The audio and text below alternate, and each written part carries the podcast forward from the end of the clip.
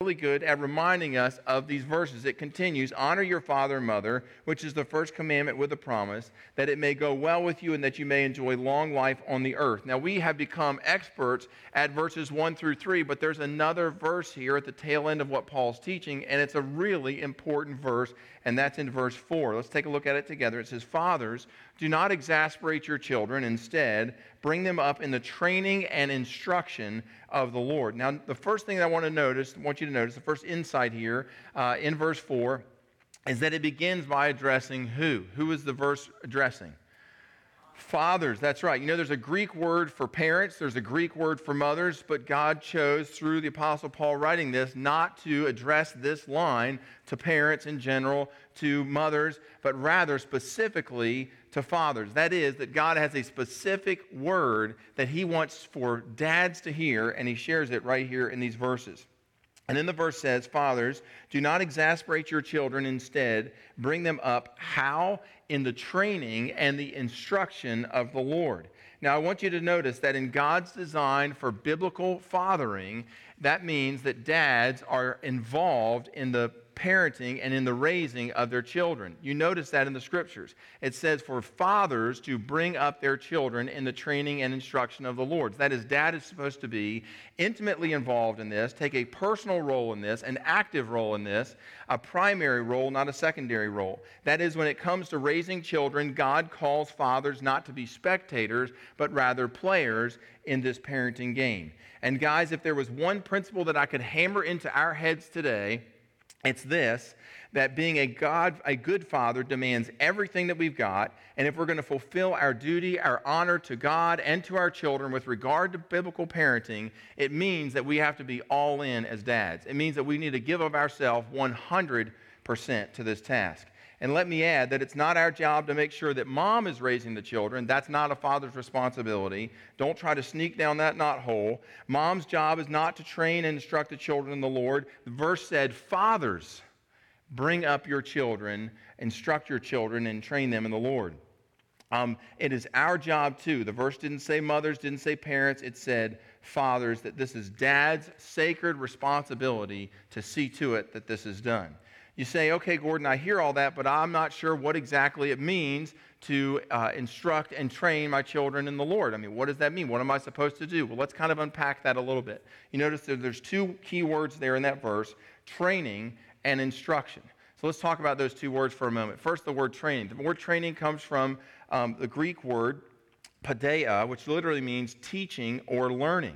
In other words, this is, some, this is like information download. This is teaching your children what God's word has to say. This is teaching your children who God is, why Jesus had to die on the cross. This is giving them the biblical information, the theological doctrine and foundation that you want for them to have in their life. Deuteronomy chapter 6 and verse 6 says this way These commandments I give you today are to be upon your hearts. Now, these are the commands that God had just given Moses that we know as the Old Testament law. And so, what, is the, what are the dads supposed to do with this? Verse 7 Impress them on your children. How are you supposed to do that? Talk about them when you sit at home, when you walk around along the road, when you lie down, and when you get up. In other words, you're supposed to teach them this all the time.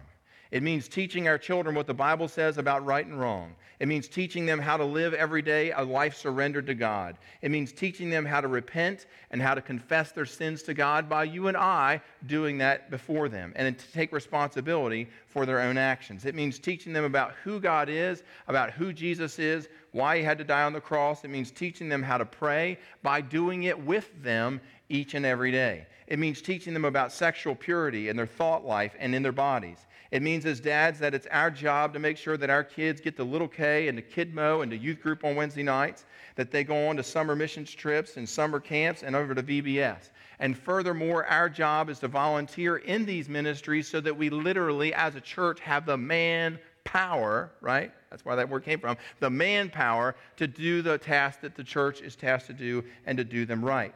Let me stop here for just a moment and uh, compliment the guys in our church. This past year, as, as in other years, our VBS had more guys volunteering to help out with VBS than it did ladies.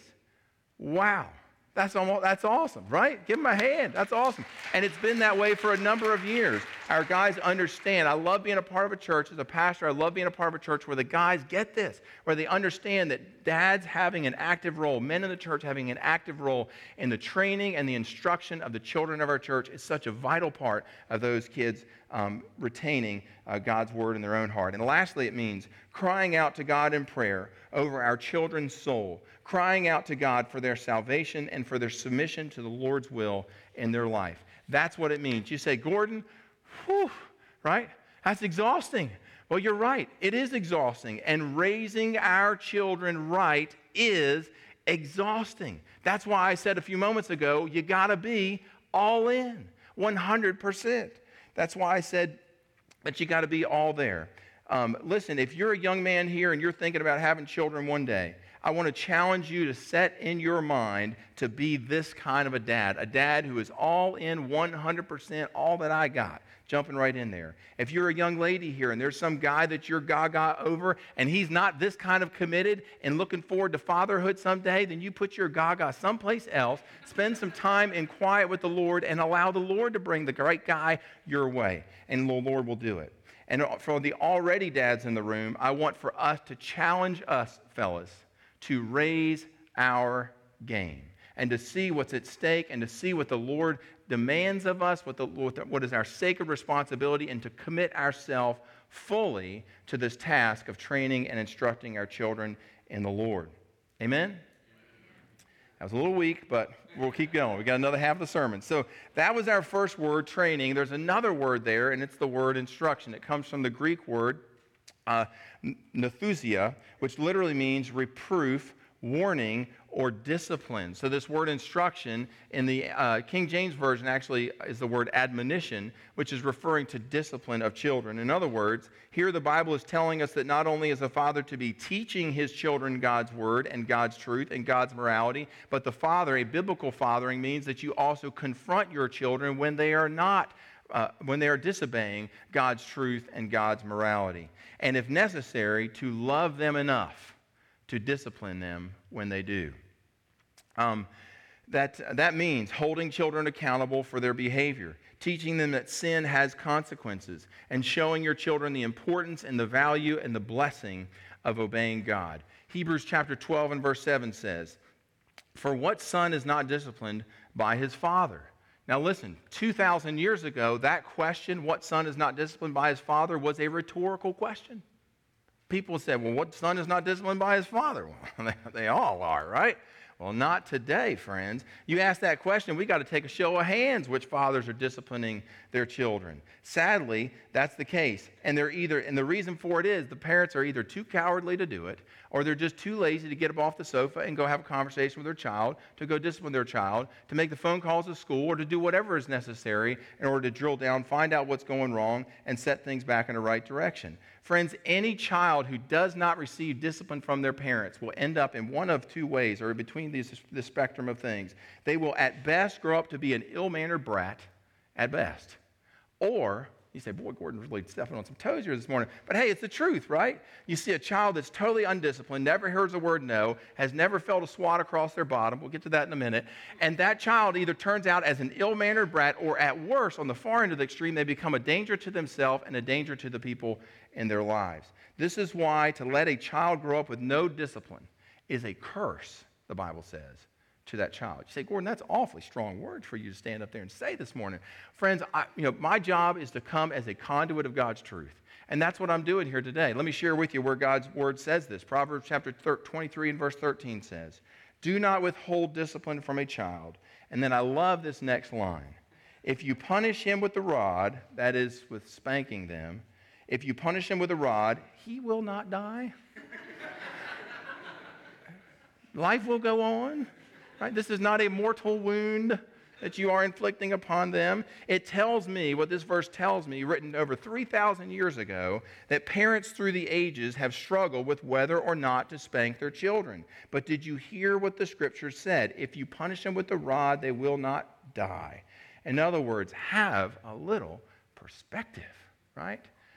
Proverbs chapter 13 and verse 24. He who spares the rod hates his son but he who loves his son is careful to discipline him. You say, Gordon, look, I mean, this this just a little bit archaic here? You're quoting from the scriptures, and it's a different, different worldview of people who lived all these years ago. I mean, our modern worldview, a lot of parents have stopped spanking, and I don't know that I believe in spanking personally. Well, okay. I mean, look, I'm not here to argue with you today over whether or not you spank. I'm just here to tell you what God's word is, says, and God's word says all over the place that this is the way God says to raise your children. This is part of discipline. And God's recorded it over and over again in the timeless, supracultural Word of God. Timeless meaning it was as true 3,000 years ago when it was written as it will be 2,000 years from now if Jesus tarries. And it will be as true in the Hebrew culture into which it was written as it will be in a tribe in Africa, as it will be in the deepest parts of Atlanta, Georgia. The Bible says biblical discipline done properly is not an act of meanness, but rather it is an act of love. Listen to the Bible, Proverbs 3 and verse 12. Because the Lord disciplines, get this, those he loves. The Lord disciplines those he loves, just as a father does for the son he delights in. Biblical discipline, friends, done properly, is not an act of meanness, it is an act of love. You are saving your child from growing up to be a brat or somebody who does things later in life that harms themselves or, at worst, harms others. Now, let me add one more thing, and I don't think that a father has to actually carry out all of this discipline, like it's just on dad to do this. Uh, that's not the case. Uh, sometimes, because mom's around, because she's the one closest to the action, right? Uh, it falls on her to take care of that in that particular situation. But dad needs to make sure that it's carried out. You say, well, Gordon, you said a minute ago the phrase biblical discipline done properly. Well, what does that look like? What is that? What is biblical discipline done properly? Well, um, there's a wonderful book. yeah, I'm sending you there. There's a wonderful book that was written uh, maybe 20, 30 years, well, about 30 years ago by Dr. James Dobson called Dare to Discipline.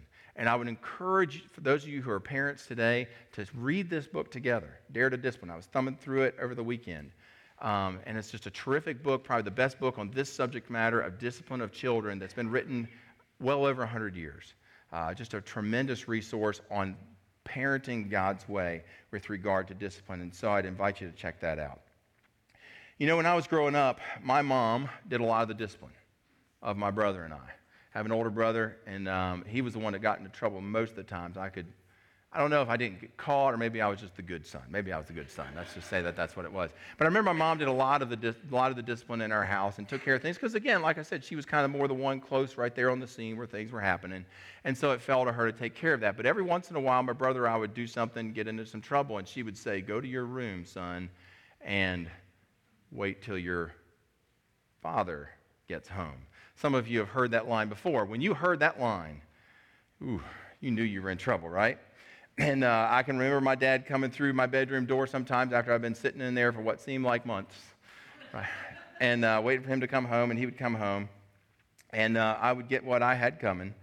Uh, but that memory etched into my person, into my backside when necessary, has served me throughout my whole life. It served as a guardrail that's kept me from doing things and going places and getting into trouble that I knew that I shouldn't get into because I had that guardrail that my dad lovingly placed in my life. He loved me enough to do what I needed, uh, and I'm the better for it. Um, you know, you hear a lot of parents say uh, that they want to be their child's friend. Run across that? I run across that. I want to be my child's friend. And if I discipline my child, like if I tell them no and all this kind of stuff, then they won't love me. Because, I mean, who wants to hang out with somebody, right? Who's spanking you all the time or who's telling you no or who's getting after you about stuff. Um, listen, folks, your son and your daughter have all the friends that they need. They have all the friends in the world, but they only have one father. And they need for you, dads, to be that father in their life. And I promise you that if you will be your child's father when they're young, they will be your friend when they're old. Listen, dads, the Bible says to raise up your children in the training and the instruction of the Lord. That is, by teaching them about the Lord and by disciplining them when they disobey. You say, Gordon, this is going to take a lot of time. I mean, this is going to affect my golf outings. This is going to affect my uh, woodworking, my hobbies. This is going to affect my, uh, you know, all the stuff that I like to do, my hunting. Perhaps it might. But, guys, this is our sacred responsibility before all else. Be a dad first. And, dads, raise your children God's way, not the way the culture says to raise your children. Because, friends, right now in the culture, uh, the inmates are running the asylum. Anybody else see that going on? Right? I mean, that's really what's going on out there. And so we don't want to raise our children the way the culture says, the pop psychology or whatever you might read today. We want to raise our children God's way. And God has been very clear. He said, Ephesians chapter 6 and verse 4, bring them up in the training and the instruction of the Lord. Let's bow our heads together. Most gracious Heavenly Father, um, there are things that we've heard today that may trouble us because of the world that we live in and because of the things which we have been taught and sold uh, the bill of goods. Uh, Lord, those ideas, those concepts, those values have been confronted today, however, with the timeless, supercultural uh, Word of God. And we pray, Lord, that we would give your way a second thought, that we would consider your methods, your priorities for our parenting. Lord, in the quiet time that we have here of communion, we ask that you would speak to Dad's heart. That, Lord, where we are not 100% all in, we would feel the challenge, we would rise to it, we would raise our game. Lord, we thank you for uh, our children and the blessing that they are. It is not our, our endeavor, our plan, our desire to harm them. Just as you said, Lord, you have plans not to harm us, but, Lord, to build us up. And Lord, that is our same desire as fathers. But God, there is a right way to do this. And may we sort this out over the coming weeks and commit ourselves to your way of raising our children. We pray these things in Christ's holy name. Amen.